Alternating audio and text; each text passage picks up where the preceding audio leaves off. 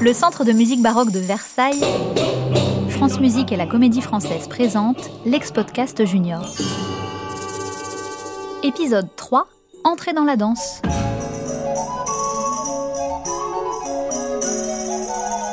Ah, le XVIIe siècle, grande époque de la danse. Je me présente Pierre Beauchamp pour vous servir. Maître à danser de Louis XIV et chorégraphe de Molière et de Lully. Euh, Pierre, si je peux me permettre, tu es un peu trop modeste. Ah oui, bien, sûr. Je, je tiens à dire que tu es non seulement mon chorégraphe, mais surtout le plus grand danseur de ton siècle. Le meilleur. Oh, merci mon cher Molière, le grand danseur si tu veux, ou plutôt le grand baladin. Après tout, c'est comme cela qu'on appelle les danseurs à notre époque.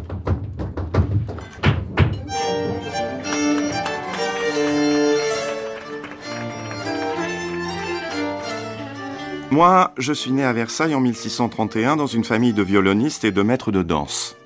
C'est dire si ma carrière était tracée. J'avais 17 ans quand j'ai fait mes premiers pas sur scène à la cour de Louis XIII.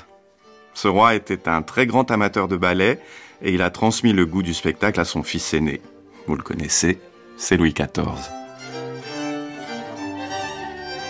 Il faut que vous vous rendiez compte qu'au XVIIe siècle, la danse est l'une des activités préférées des Français. Venez danser le rigodon La gigue La gavotte. Mesurer La bourrée. La compte La passacaille Tout ça, ce sont les noms de quelques-unes des danses qu'on doit maîtriser lorsqu'on se rend au bal.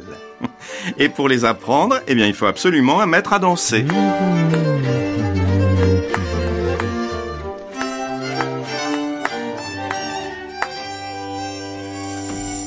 Le maître à danser a un rôle très important. C'est lui qui est chargé de l'éducation des jeunes aristocrates qui commencent par apprendre à ôter correctement leur chapeau, à faire la révérence quand ils croisent quelqu'un dans la rue. À mon époque, tout le monde est loin d'avoir les moyens de se payer un professeur, et la belle danse fait partie des talents que doit avoir tout gentilhomme digne de ce nom. Bien danser est aussi important que de savoir monter à cheval ou combattre à l'épée.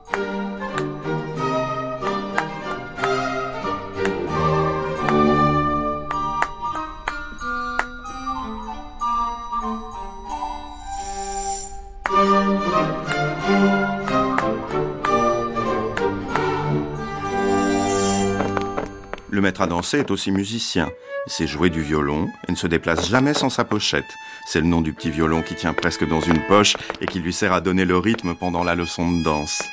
Certains sont même compositeurs, comme moi.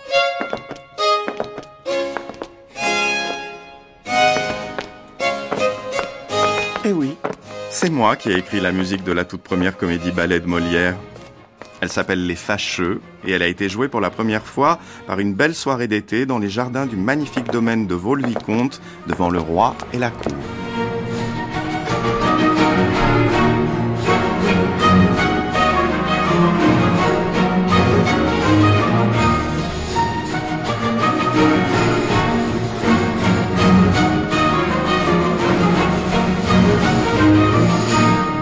Faut quand même que je vous parle un peu de Louis XIV.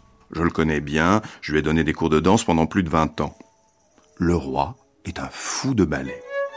Je crois qu'il préfère même la danse à la chasse, c'est vous dire. Je me souviens de l'une de ses apparitions les plus époustouflantes.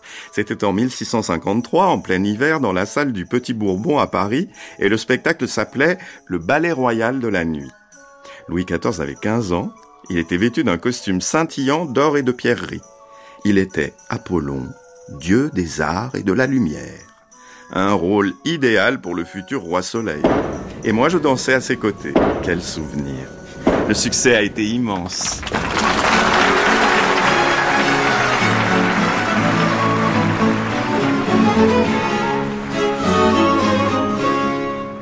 Quoi?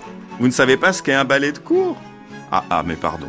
Un ballet de cour, c'est un spectacle dansé en musique avec de très beaux costumes qui est donné, comme son nom l'indique, à la cour. Le roi et les grands seigneurs du royaume y participent. Ils sont tous sur scène avec les danseurs professionnels. Et il faut maîtriser toutes les danses, car attention, une erreur de pas peut être fatale à la réputation. Vous avez vu Au bal, hier après-midi, Monsieur de Conti s'est trompé. Oui.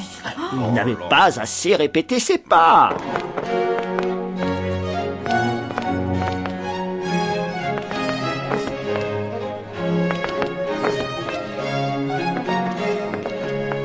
En 1661, l'année de mes 30 ans, j'ai l'honneur de diriger la toute nouvelle Académie royale de danse créée par le roi. C'est le futur opéra de Paris, dont vous connaissez sans doute les ballerines en tutu. Mais pour ça, il faudra attendre un petit peu. Deux siècles environ. En attendant, je ne chôme pas et j'opère une petite révolution dans le monde de la danse. Figurez-vous que dans mon ballet Le Triomphe de l'amour, en 1681, les femmes auront pour la première fois la permission de paraître sur scène en tant que danseuses professionnelles. Ce n'est pas rien.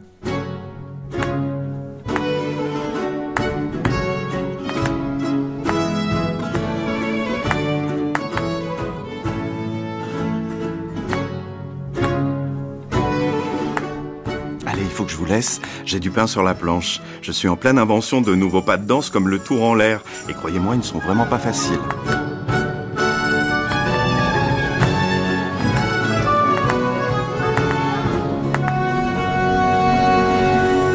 Découvrir l'histoire de la plus célèbre des comédies ballets, le bourgeois gentilhomme, je vous laisse retrouver Molière dans l'épisode 4. Il vous dira tout.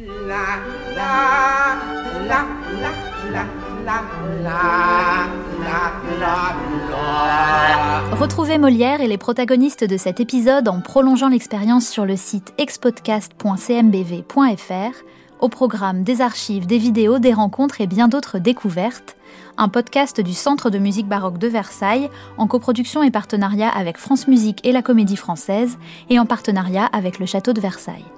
Écriture et voix Suzanne Gervais, avec les comédiens de la Comédie Française Éric Génovèse interprète Pierre Beauchamp. Allez les enfants, on apprend tout en même temps, hop Florence Viala interprète Madeleine Béjart. Alors, j'y vais Louis Corbery interprète Molière. Oui, oui, elle, a pas de... Oui, Pierre-Louis Calixte interprète Marc-Antoine Charpentier. Bon, quand tu veux, dis-moi. Oh là là, on dirait que j'ai une traque. Conseil scientifique Catherine Cessac. Équipe de réalisation Radio France, Olivier Guérin, Claire Levasseur, Cédric Chatelus.